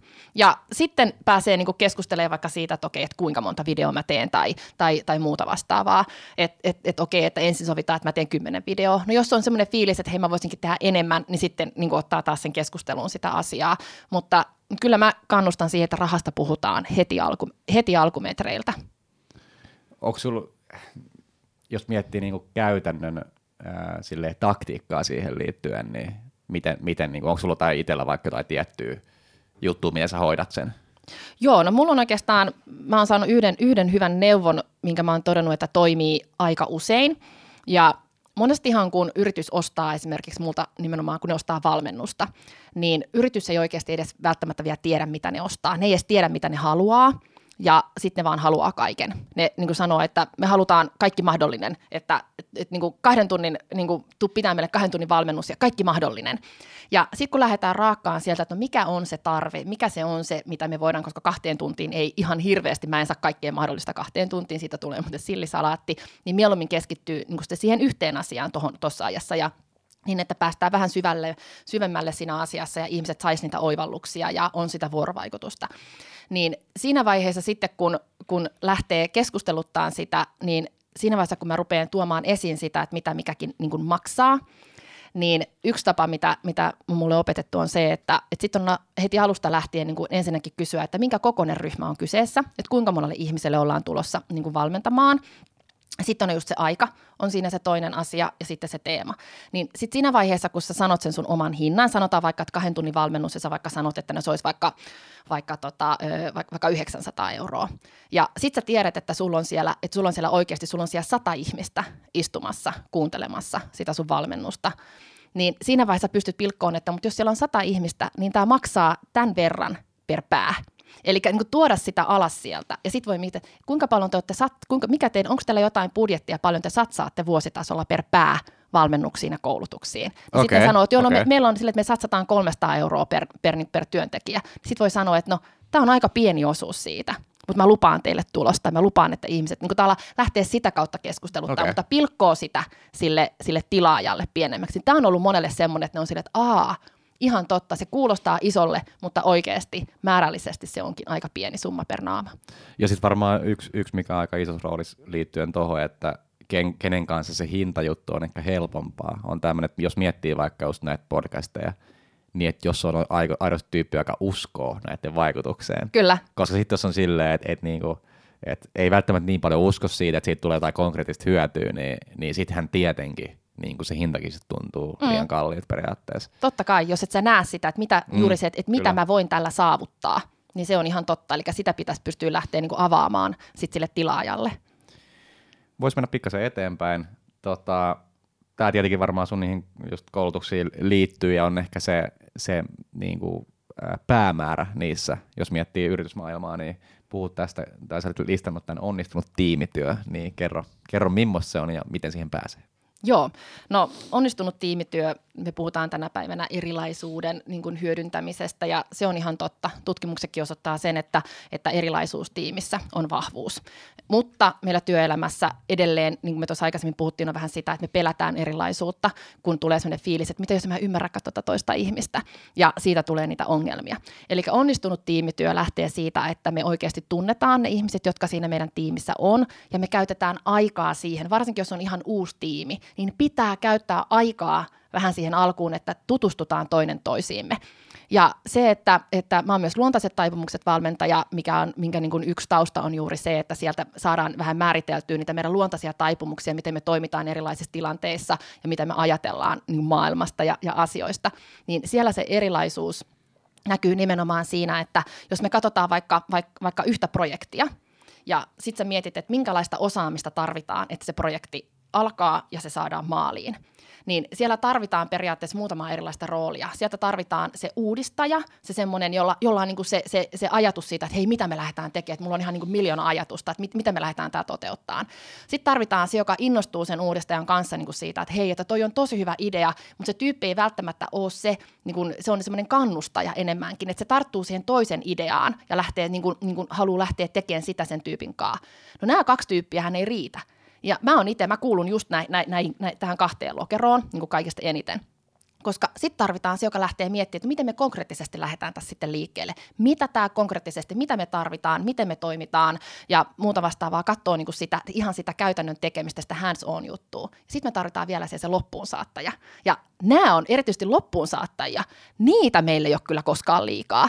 Ja moni projekti päättyy yksinkertaisesti siihen, että meillä on hyvin samanlaisia ihmisiä siinä tiimissä. Että jos meillä on pelkkiä niitä, niin kuin niitä alkupään innostuneita tyyppejä, niin ne projektit ei välttämättä koskaan tule maaliin. Tai jos ne tulee, niin tulos ei ainakaan välttämättä ole paras mahdollinen. Ja siinä se erilaisuus niin kuin mitataan, että me katsotaan, että meillä on eri niin kuin sellaisia tyyppejä, jotka innostuu näistä eri vaiheista – on myös niitä, jotka on niitä loppuun saattajia. Se on niiden intohimo. Ne on ne jutut, mistä ne tykkää. Sitten on niitä, jotka on niitä konkreettisia kädellä tekijöitä, ja sitten on ne innostajat ja ne uudistajat. Eli tässäkin on se erilaisuus, on, se on voimavara, mutta se täytyy tunnistaa. Okei, mä itse tunnistan itteni just noista kahdesta, kahdesta ensimmäisestä, niin miettii just niin kuin tätä oman yrityksen pyörittämistä, niin kyllä mä huomaan, että noin niin kuin, mm. kahta viimeisintä ehkä, ehkä joihinkin juttuihin tarttis. Joo. Ja, ja on varsinkin niin kuin sekin, että se loppuun saattaa, eli jos miettii myyntitilannetta, niin tämä closeaaminen, se on, se on esimerkiksi asia. Tunnistan. Ju, just se, että, että on se niin kuin, että, että et, et no niin, tämän verran oot se messissä. Joo, siis joo sille, niin. Kun siinä pitää olla se hinta tai niin kuin se, se... Kyllä. Koska sitten löytyy niitä, jotka sanoo, että mulla ei ole mitään ongelmaa puhua hinnasta. Että mulla ei ole mitään mm. ongelmaa. Mm. Niin siinä vaiheessa, kun tajuaisi niinku sen, että joo, mutta mulle on, eli sä oot erilainen, mä haluan sut messiin. Et se on niinku se juttu. Eli ja sitten se, että tunnistaa myös sen, koska et, et, et miten se, miten jossain tuommoisessa niinku, niinku prosessissa, tuommoisessa projektissakin, niin sehän tarkoittaa sitä, että mä oon siinä alkuvaiheessa, kun mä oon tosi innostunut, niin mä oon täynnä energiaa. Silloin kun mä saan tehdä sitä, mikä on mun intohimo, mistä mä tykkään, niin se antaa mulle energiaa. Sitten lähdetään, mä oon myös kyllä kädet saveen niin kuin, niin kuin laittaja. Musta löytyy semmoista järjestelmällisyyttä ja sen, niin kuin sen tason tekijä, että mä tykkään kädet savessa, mutta auta armiassa loppuun saattaminen. Se on ihan tuskaa. Joku loppuraportin kirjoittaminen tai jotakin yhteenvedot ja muut vastaavat tämmöiset, niin se on ihan hirveetä mulle. Ja sehän vie multa ihan hirveästi energiaa. Niin nyt mä oon itse, niin kun, kun mä tunnistan tunnistan tämän itsessäni, niin mä tiedän sen, että, että mun täytyy varata kalenterin aikaa myös niille tyhmille tehtäville, niiltä, jo, niille, jotka vie multa sitä energiaa. Tai sitten mä voin ulkoistaa ne, jos mahdollista. Mm, että mä pyydän siihen jonkun semmoisen avuksi, joka nauttii siitä. Niin silloin se on niin kuin win-win. Niin, niin siis onhan, onhan se nyt, jos miettii ihan minkä tahansa niin systeemin rakentamista. Että mulla tulee yksi esimerkki mieleen, tota, tuolta urheilun puolelta, niin mä oon siis salibändin jengin joukkueenjohtaja. Siellä on asioita, mitä mä en tykkää tehdä ja mitä mä tykkään tehdä, niin mä muistan viime kaudella mulla oli, että mä en, mä en jaksanut käyttää sitä oikein yllättävän ja suurta energiamäärää siihen, että mietin joka treeneissä ja, ja peleissä, että niin kuin millä kentillä mennään. Niin mä ulkoistin sen tyyki, tyypille, joka oli ihan fiiliksi siitä, Joo. että se pääsi tekemään kentät. Joo. Ja siis sehän pääsi periaatteessa päättää, niin kuin, missä itse pelaa. Niin, kuin, niin, niin se, se niin kuin, toikin tuommoinen hyvin yksinkertainen juttu, niin sit se, se sai mun fiiliksen paljon paremmaksi. Joo. Myö- myöhemmin sitten, jos miettii nykyistä kautta, niin nyt mä sitten otin sen takaisin, koska nyt mä halusin tehdä sen, Joo. kun on erilainen jengi ja tuommoista, mutta, mutta niin kuin, Joo. kyllä se ulkoistaminen mun mielestä kannattaa. On. Ja sitten tuossa luontaisissa taipumuksissa on musta just niinku tosi mielenkiintoinen, kun siellä tietysti niinku yksi, siellä on erilaisia asioita, mitä me katsotaan, mutta yksi on esimerkiksi niinku introvertti, ekstrovertti. Ja sitten jos mietitään sitä, että sanotaan, nyt on ollut, niistä puhutaan kauhean mustavalkoisesti, mutta meissä pääsääntöisesti meistä kaikissa on molempia, mutta toinen on vähän vahvempi kuin, kuin toinen. Niin tämä on musta ollut hauska niin itselle tämä luontaiset taipumukset, niin valmentaja niin matka on ollut itselle tosi silmiä avaava. Ensinnäkin, että mä oon oppinut tunteen itse itseäni paljon paremmin ja miksi, mä, miksi tietyt asiat ärsyttää mua tai minkälainen musta tulee silloin, kun mä stressaan, kun musta tulee se on ihan hirveä pilkuviilaaja. Niin tota, mutta myöskin se, että mä oon nähnyt sitä erilaisuutta muissa ihmisissä ja nyt kun on päässyt hyödyntämään sitä osaamistaan erilaisissa tilanteissa, eli niin kuin katsomaan nyt rekrytointinäkökulmasta erilaisia, niin kuin, että miten se erilaisuus, mitä me tarvitaan tähän tiimiin, että tämä tiimi, tästä tulee paras mahdollinen, niin se on kyllä ihan hillittömän antoisaa. Koska on myös tosi mielenkiintoista, kun sä tunnistat, että sä istut yhden introvertin tai kahden tai kolmen introvertin kanssa lounaalla. Sitten sä tajuut, että mun ei tarvitse puhua mitään. Näin vaadi multa yhtään mitään. Mäkin saan olla ihan hiljaa. Arvas, mitä muuten kävi. No? oli, oli niin messistä vuorovaikutuksessa, että kamerat oli kiinni semmoisen minuutin, että tulee semmoinen kiva, kiva musta kohta sitten siihen no niin, niin, kuvaan, mutta, se ei se mitään, onneksi ääni tietenkin on tärkeä. Joo, mutta, Ja mutta, onneksi meillä on, nyt tämä oli, tää oli luvallista, koska joo. me just puhuttiin siitä, että kun sä, sulla on sitä, mihin sun pitää keskittyä, niin, niin sitten kun niin. sä ootkin tässä sataprosenttisesti läsnä, niin sitten käy näin, että tämä on ihan täysin niin kuin Mulla, mulla on siis kerran, kerran vai kaksi kertaa käynyt aikaisemmin, ei ole tässä studiossa, mutta siis tota, jos on se on, to, siis kun meni, oli, niin, oli sata prossaa, niin joo, ei siinä niin, sit tajunnut. Niin, mutta, niin. mutta eikö se ole aika hieno fiilis, kun on sata prossaa joo, läsnä? Joo, se on hienoa. Joo, on, joo. joo. Mut, mut, tota, silleen hyvä ajatus. Mun mielestä sopi tähän joo, jaksaa, kyllä. jaksaa toi. joo, tota, mennään tähän, mä en muista oliko tämä artikkeli vai minkä sä olit kirjoittanut, mutta – oli liittynyt niin luottamukseen, eli sä laitat, että ansaitaan ajassa, mutta voi menettää hetkessä. Joo. Niin mitä mä tuossa aikaisemmin sanoin omalla kohdalla, niin mullahan se on, niin kuin, se, tulee, se on heti, se on mm. jo olemassa. Niin, mutta kerro, kerro vähän niin kuin sun, sun mielestä tuosta. Joo, no itse asiassa se on aika, aika tuore artikkeli, tuore artikkeli ihan täl, tältä viikolta. Ja tota, mä oon itse pohtinut luottamusta tosi paljon ja nimenomaan niin kuin ehkä siitä näkökulmasta, että, että miten mä rake, mistä mä haen siitä toisesta ihmisestä sen, että onko se luottamuksen arvoinen vai ei. Ja tulee ehkä, tai ehkä tulee, se ei tule ehkä, vaan se tulee myös omista niin kokemuksista siitä, että kun on joutunutkin pettymään ja siitä, että kuinka helposti me sanotaan, että mä lupaan, mä lupaan sulle tämän tai mä oon, mä oon sun luottamuksen arvoinen. Ja sitten me ei kuitenkaan nähdä sitä vastuuta. Se on niin iso asia.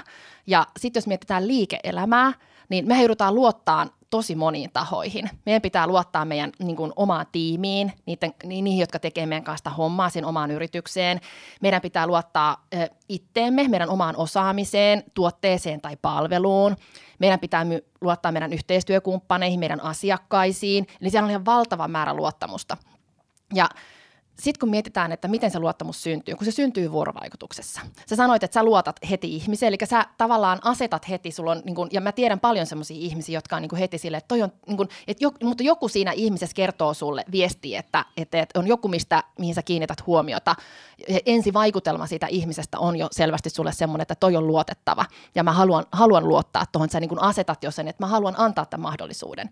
Mutta sitten on niitä ihmisiä, jotka ei olekaan näin, ja asiakkaat on erityisesti niitä, jotka ei välttämättä heti luotakaan. Ja asiakas, niin kun, kun mietitään meidän bisnestä, niin jos me menetetään se asiakkaan luottamus, niin se maksaa meille parhaimmillaan ihan hillittömän määrän rahaa, koska se asiakas lähtee puskaradioon viemään sitä juttua eteenpäin. Ja me ei, se on niin kuin täysin pois meidän käsistä.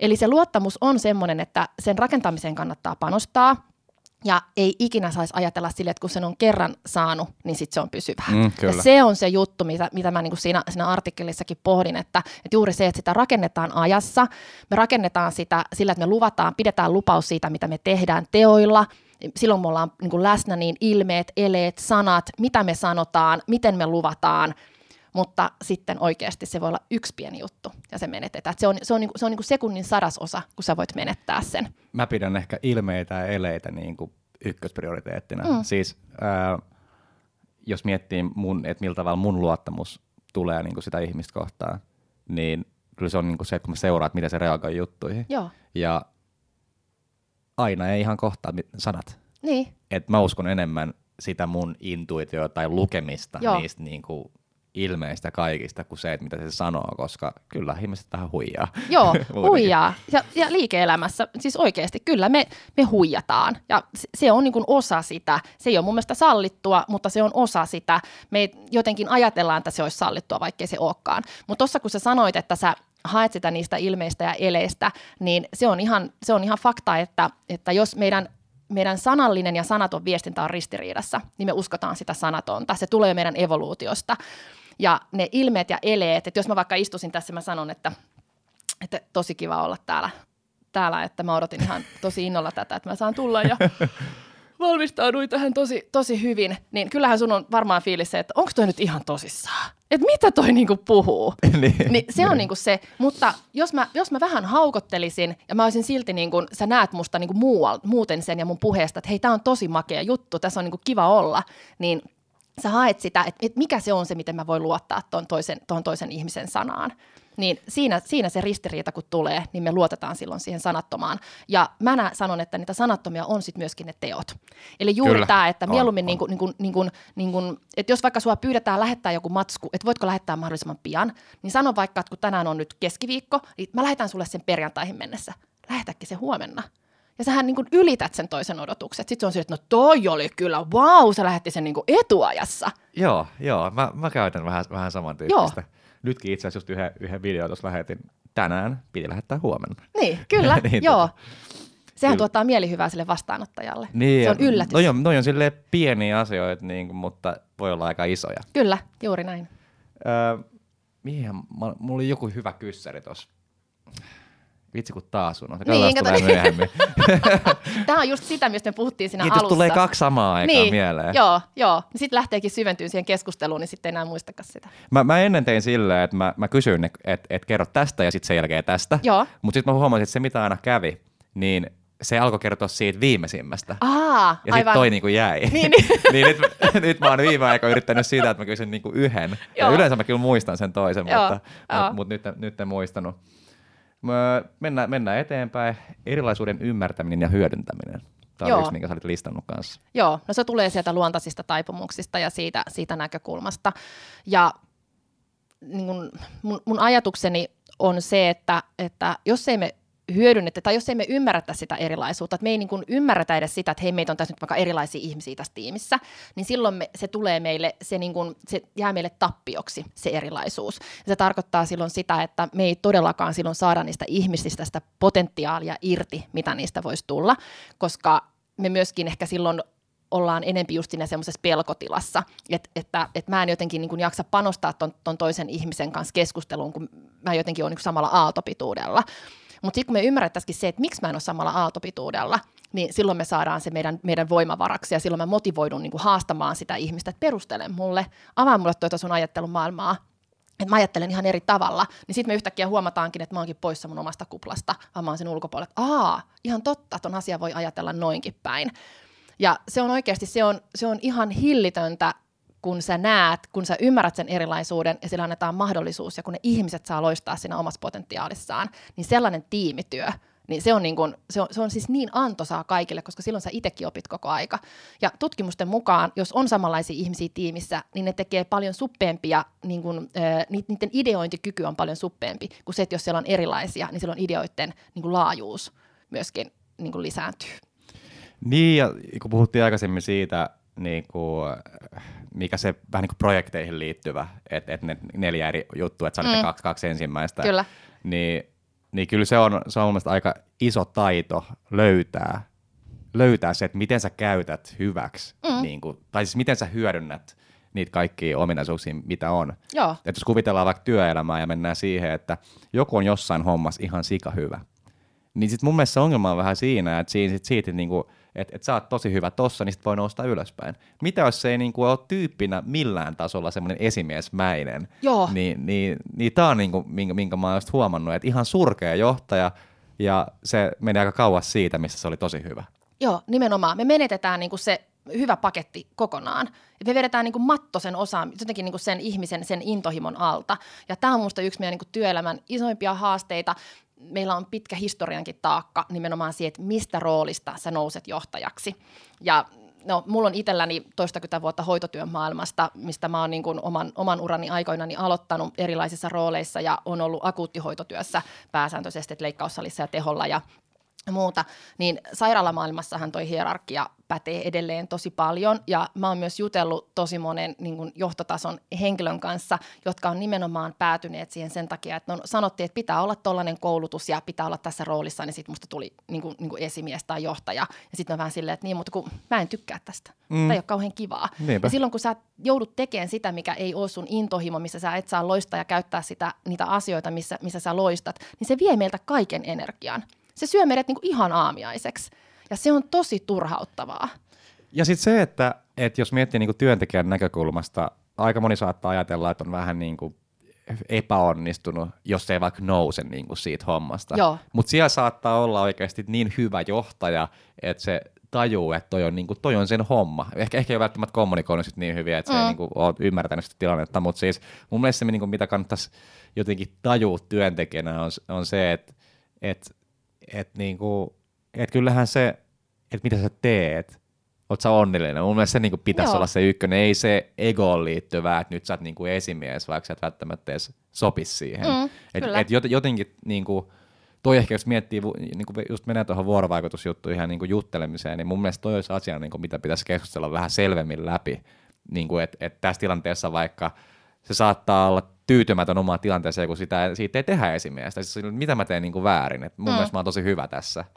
Mutta jos niin kuin sit ymmärtää, että saat niin, että voit sä niin olla siinä, että voidaan vaikka palkkaa nostaa tai jotain. Nimenomaan, et, kyllä. Niin kuin se on sitten mun mielestä se, mm. se missä niin kuin, Kyllä. En, en tiedä. Ja jotenkin niin kuin nähdä se, että, että mä voin kehittyä niin kuin, tavallaan vaaka, tai tämmöisen, niin kuin, missä sanotaan, niin kuin, niin kuin, tälleen, niin kuin leveyssuunnassa, tai mä voin kehittyä niin kuin, niin kuin pystysuunnassa. Et, et jotenkin se, että et me ajatellaan, että meidän täytyy edetä niin kuin ylöspäin koko aika asioissa. Mutta sitten kun käytäisiin just tota keskustelua, mitä sä sanoit, niin sitten päästäisikin siihen, että okei, sä oot hyvä tässä, miten me voidaan, miten, miten voidaan auttaa sua työnantajana kehittyä vielä paremmaksi? Mikä on, onko siinä joku, joku uusi näkökulma, joku uusi juttu, mitä sä haluaisit lähteä kehittämään ja sitä kautta motivoida sitä ihmistä. Ihan sama kuin mulle aikoinaan sitten sanottiin, kun, kun maisterin paperit niin kun tein tota, kriisiterveydenhuollosta, niin sitten oli silleen, että no nyt sä varmaan haet sitten osastohoitajaksi.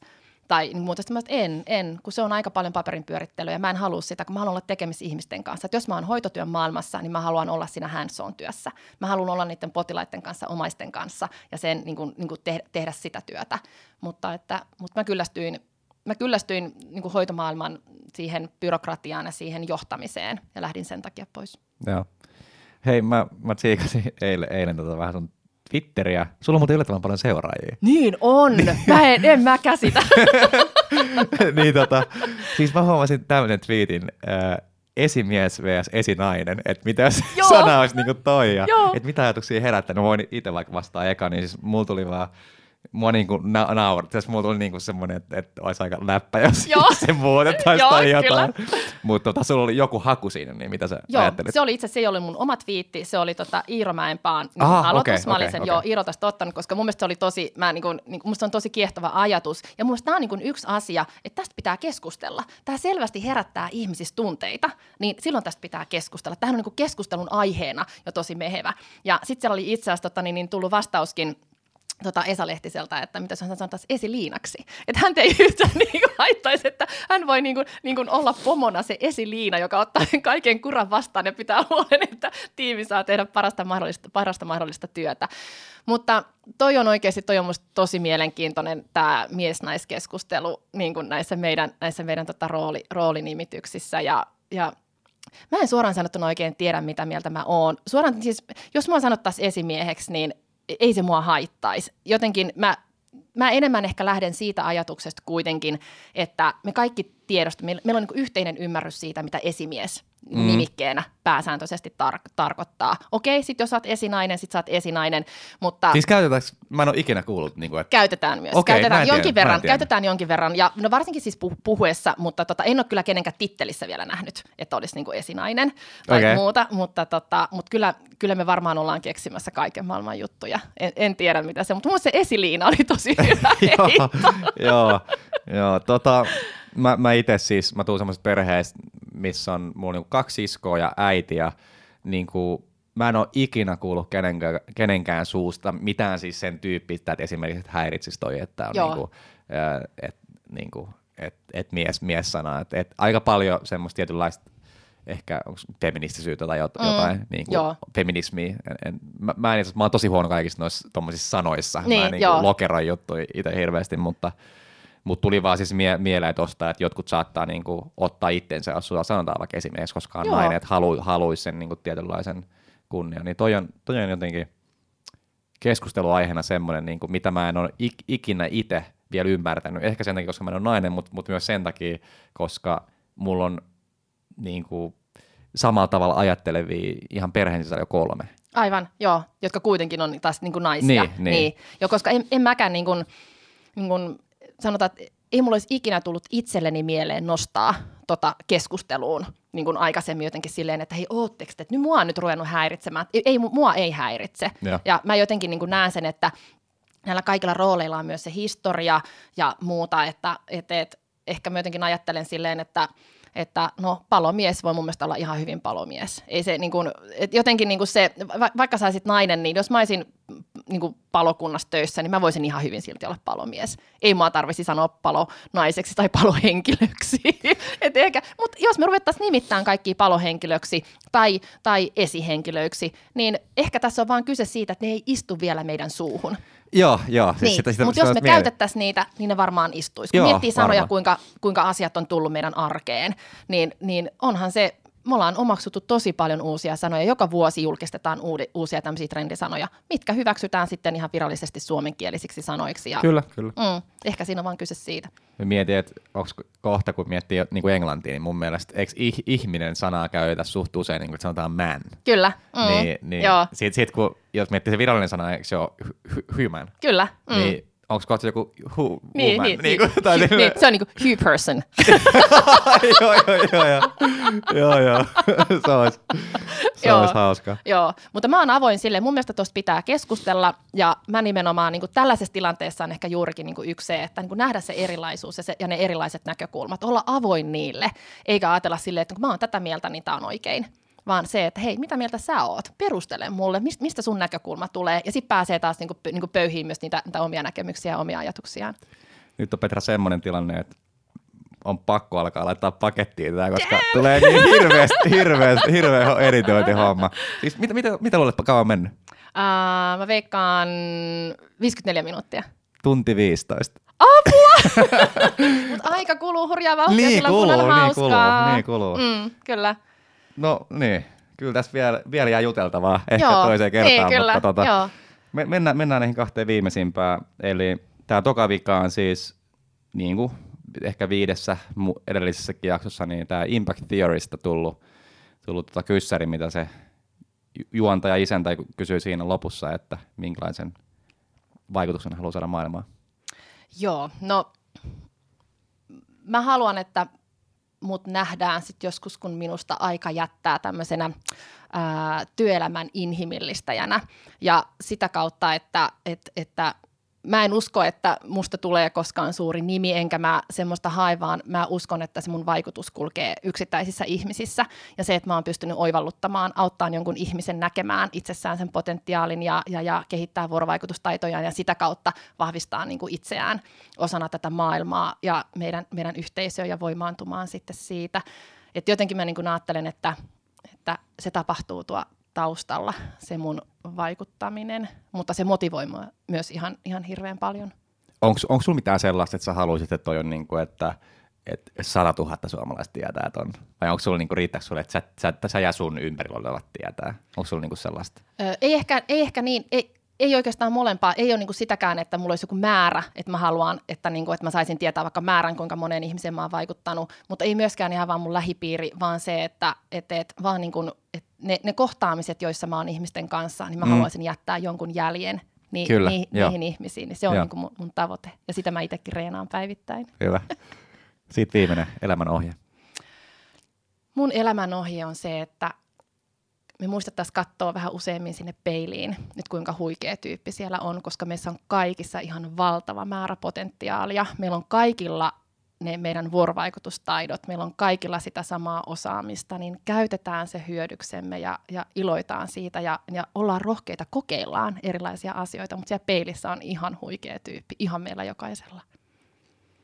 Tuo oli hyvä. Mm. Petra, iso kiitos vierailusta. Kiitos kutsusta. Täällä oli tosi mukavaa. Ja kiitos katsojille. Yes. Moikka!